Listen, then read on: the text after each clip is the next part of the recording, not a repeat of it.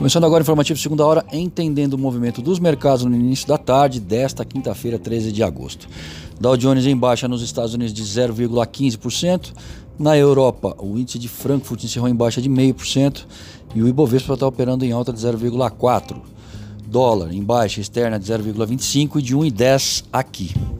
Recuperação do setor de serviços brasileiro em junho, após quatro meses de taxas negativas seguidas, e dados do seguro-desemprego nos Estados Unidos melhores que o esperado, ajudam no bom humor de hoje, sem dizer a atuação do Banco Central de ontem, mostrando que a instituição está atenta e pode intervir em caso de necessidade para proporcionar o melhor funcionamento dos mercados financeiros. Lembrando que se aproxima um encontro entre chineses e americanos no sábado, enquanto segue um impasse entre os democratas e republicanos no Congresso americano, que possa finalizar aí uh, o pacote fiscal de um trilhão de dólares. Por aqui também se monitora o avanço na agenda de reformas após discursos alinhados entre Executivo, Senado e Câmara. Eu sou Alessandro Faganello, desejo uma ótima tarde a todos e espero vocês para abrir o mercado através do Boletim Primeiro Minuto, amanhã cedo.